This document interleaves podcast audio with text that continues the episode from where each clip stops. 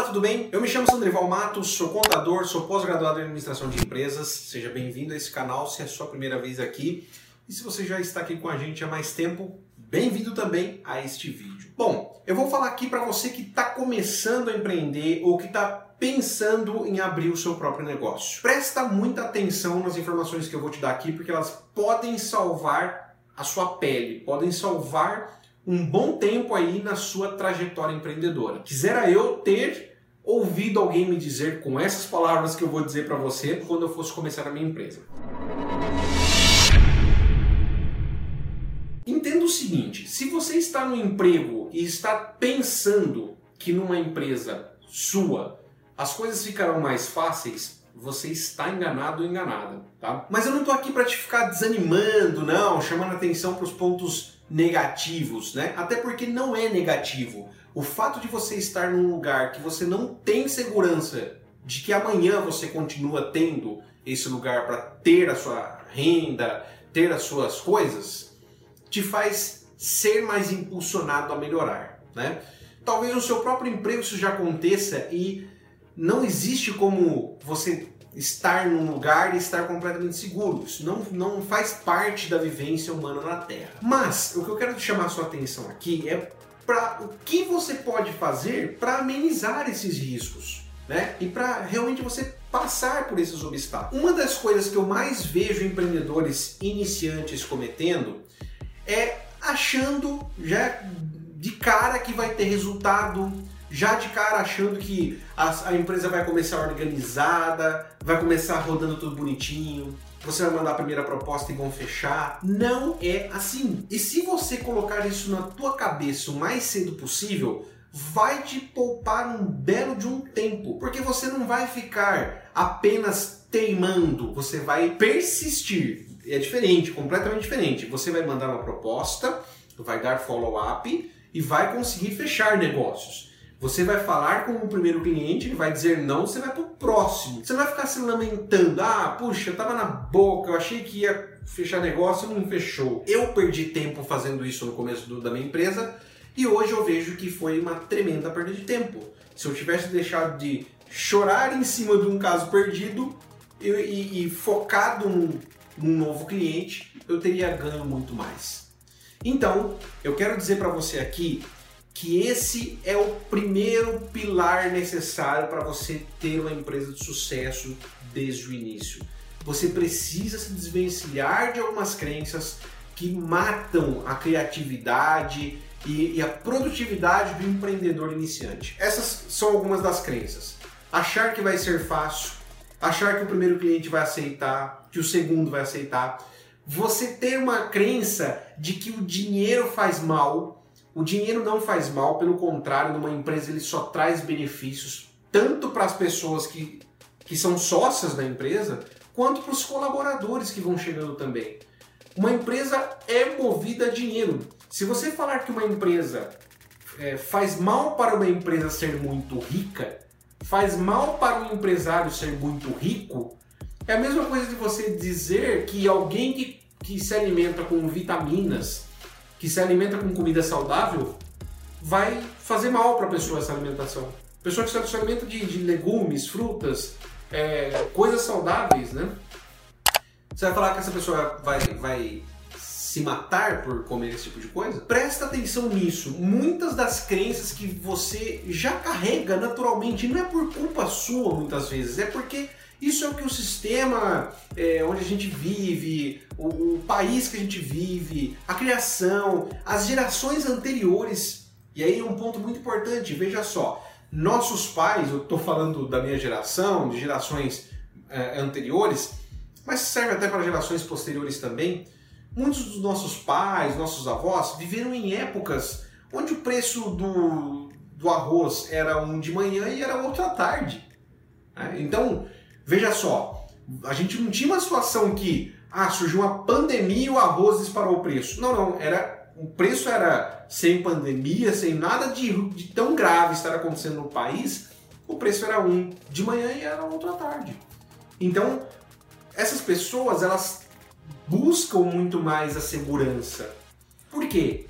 Porque elas têm medo de que você também passe pela mesma situação, de ter que comprar o arroz por um preço de manhã e outro preço à tarde. Então, essas pessoas, nossos pais, nossos avós, nossos tios, nossa família, tendem a nos passar esses valores de segurança exagerados. Então, muita atenção.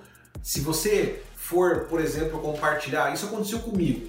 No começo da minha empresa, meu pai é uma pessoa muito preocupada, muito amiga, muito é, próxima, né?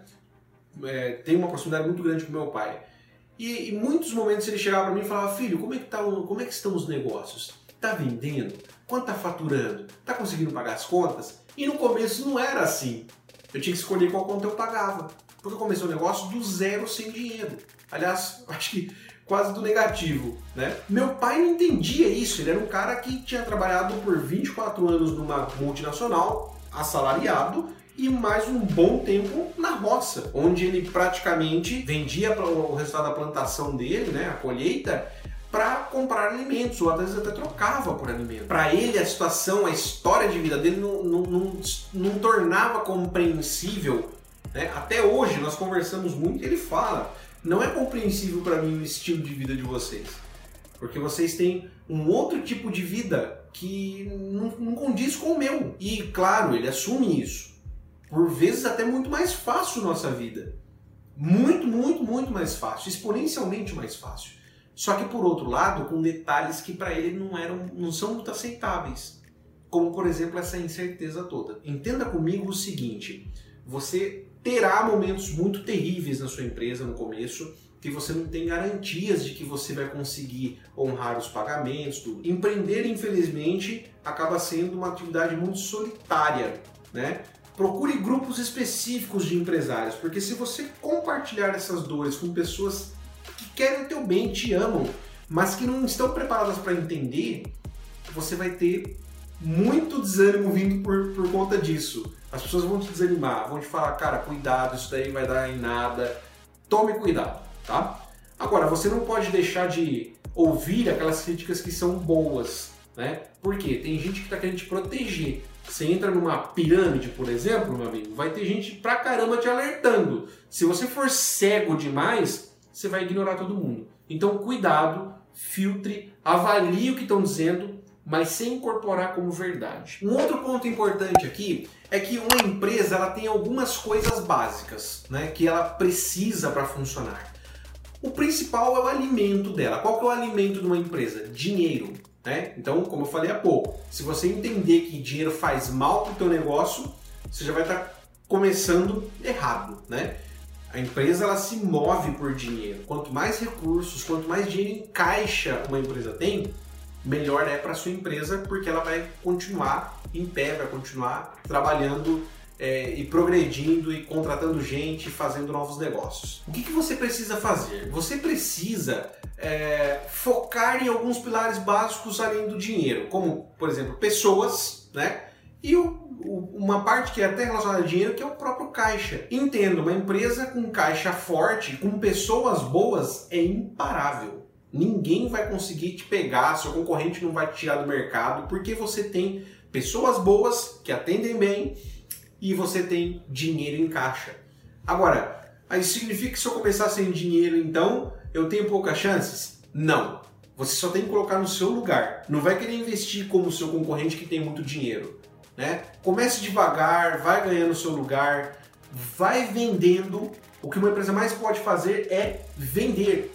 Vendas trazem dinheiro para dentro da empresa. Se bem feitas, se você calcular a sua margem de lucro corretamente, mas esses são, é, essas são etapas que vêm depois. Primeiro você tem que começar a vender, cara. Venda, venda, calcule o preço do seu produto, do seu serviço e vai vender. Faça isso que a sua empresa ela tem com certeza um bom horizonte de prosperidade e, se Deus quiser, muitos e muitos anos para gerar empregos, para gerar renda, para é, gerar uma possibilidade para a sua comunidade de pessoas se alimentarem, viverem a partir do seu negócio.